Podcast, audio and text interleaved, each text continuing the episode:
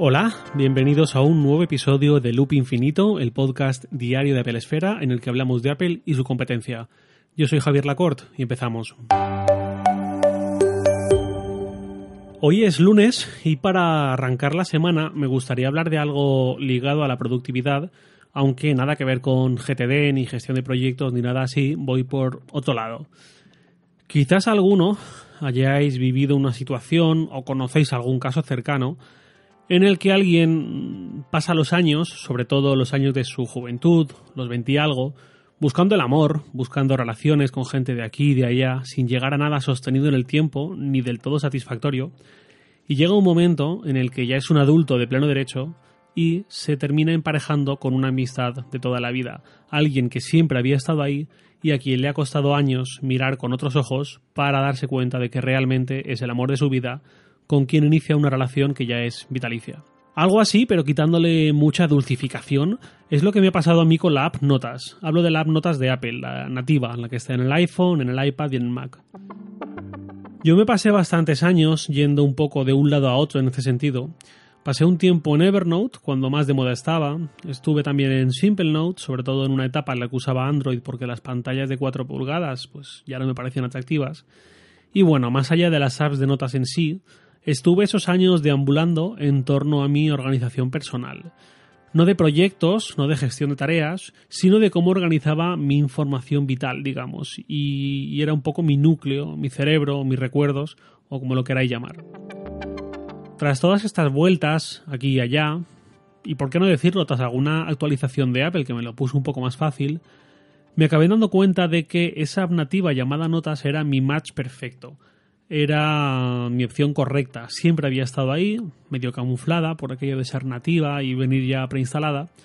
Y supongo que también porque en mi entorno nadie la usaba demasiado en serio.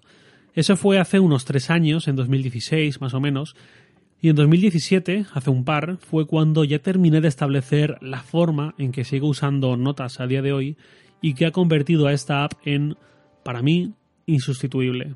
Mucha gente usa la app Notas, sobre todo en el iPhone, para usos como escribir un texto relativamente largo, sacar un pantallazo y colgarlo en Twitter. Esto sobre todo se lo vemos a la gente famosa, que son los que más necesidad tienen de tener una forma de hacer un comunicado de vez en cuando, ¿no? Algo así.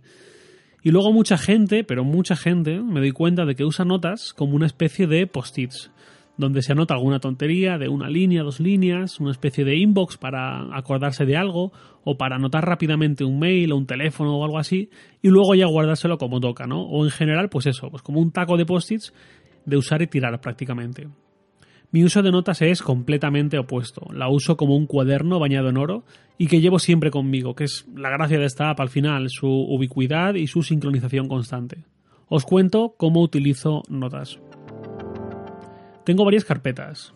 La primera y la que más uso es notas, a secas, que es la que viene por defecto y no se puede renombrar. Y ahí es donde tengo mi grueso de notas personales. Las más importantes o las que más uso, no solo hablo de actualizarlas, sino también de leerlas, porque igual se pasan dos años y modificaciones, son las que pineo, las que fijo con la chincheta para que siempre me aparezcan arriba en la lista.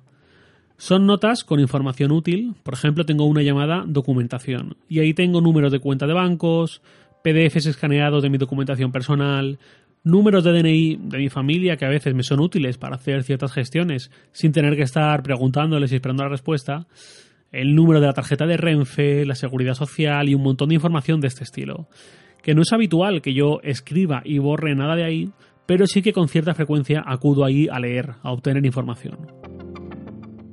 Luego tengo una de contabilidad, que seguramente no es en lo que estáis pensando. Yo soy autónomo, así que yo emito facturas por el trabajo que hago y en esta nota llevo el control de qué facturas he enviado a quién, con qué fecha, por qué concepto y qué cantidad de IVA le corresponde para poder apartarlo a mi cuenta específica del IVA en el momento en que vea que he cobrado esa factura.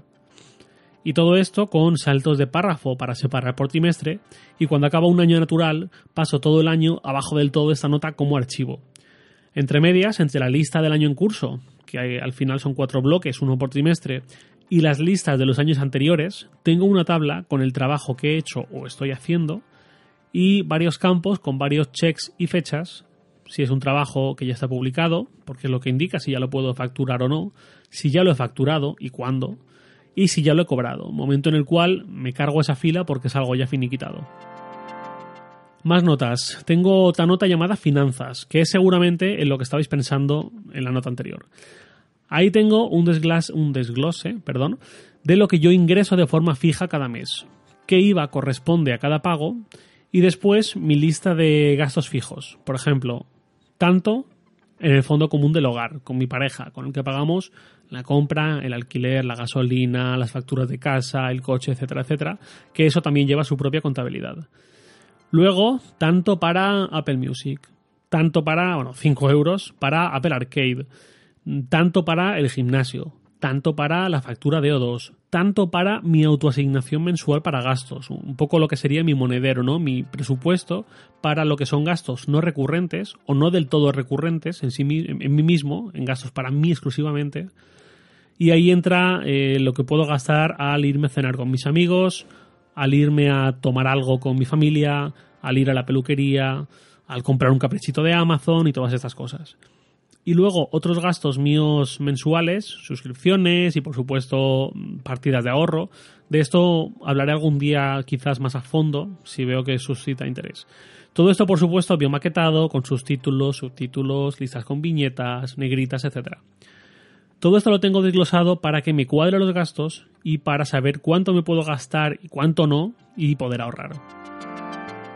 En cuanto hay el más mínimo cambio en mis gastos mensuales, en cuanto hay un nuevo gasto recurrente, como pueda ser una suscripción a una app que considero que merece la pena, aunque sea un euro al mes, como Pocket Gasts, por ejemplo, esta nota la modifico, esta nota va ajustada al euro. Cualquier nuevo gasto recurrente o gasto recurrente que me quito, por ejemplo, si el mes que viene me voy de baja del gimnasio, eh, lo reflejo aquí para tener controlados en todo momento mis gastos, mis números, y así tener una previsión real del mes y si en algún momento apareciese algo inesperado, pues puedo saber cuánto margen tengo o qué cantidad de ahorro voy a tener que renunciar a lo que sea.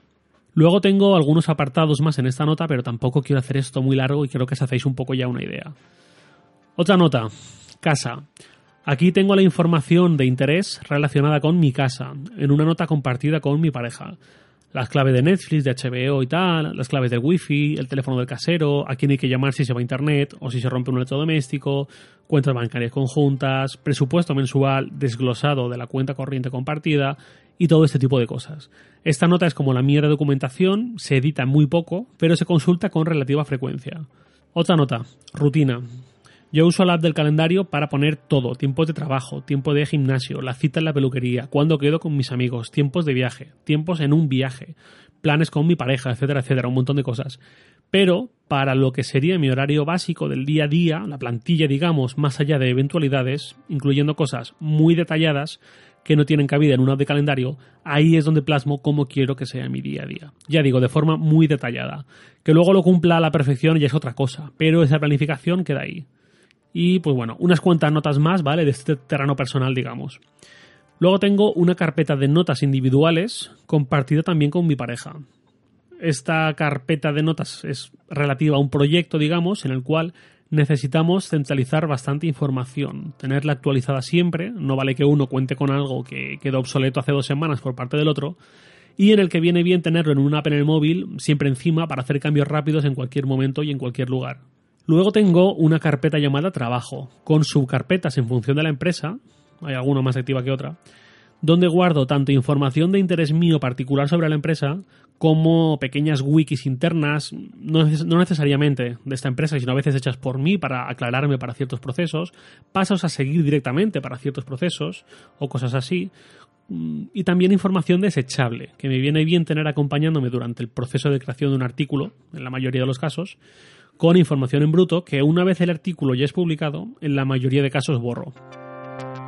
Y luego tengo otra carpeta llamada podcast, con notas dentro de esa carpeta, con información más perenne del podcast o un calendario de contenidos. Por ejemplo, yo ya sé que publicaré el próximo 24 de octubre, dentro de un par de semanas más o menos. Aunque el grueso de los episodios están más sujetos a la actualidad repentina, digamos, no tan planificada, eh, pero hay algunas fechas o algunos momentos en los que sí que me interesa, eh, pues eso, el 24 de octubre ya sé lo que diré, el 31 también sé lo que diré y, y, algunos planes más que tengo por ahí. Y luego una única subcarpeta dentro de podcast llamada guiones. Ahí es donde están todos los guiones de todos los episodios emitidos hasta ahora.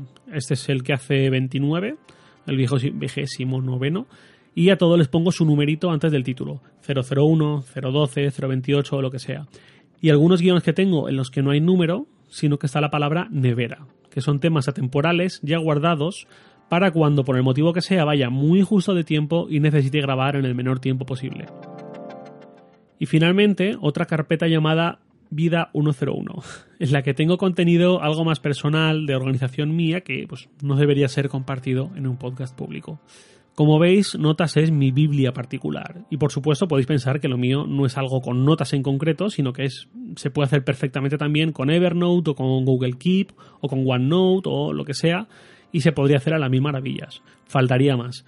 Hablo de notas porque, por un lado, es la aplicación de Apple de la que más tocaría hablar en un podcast de Apple, pero también porque es particularmente lo que más me ha convencido a mí, aunque durante unos años no supiese verlo, como decía al principio, pero bueno, pues cada uno va a usar la herramienta que quiera.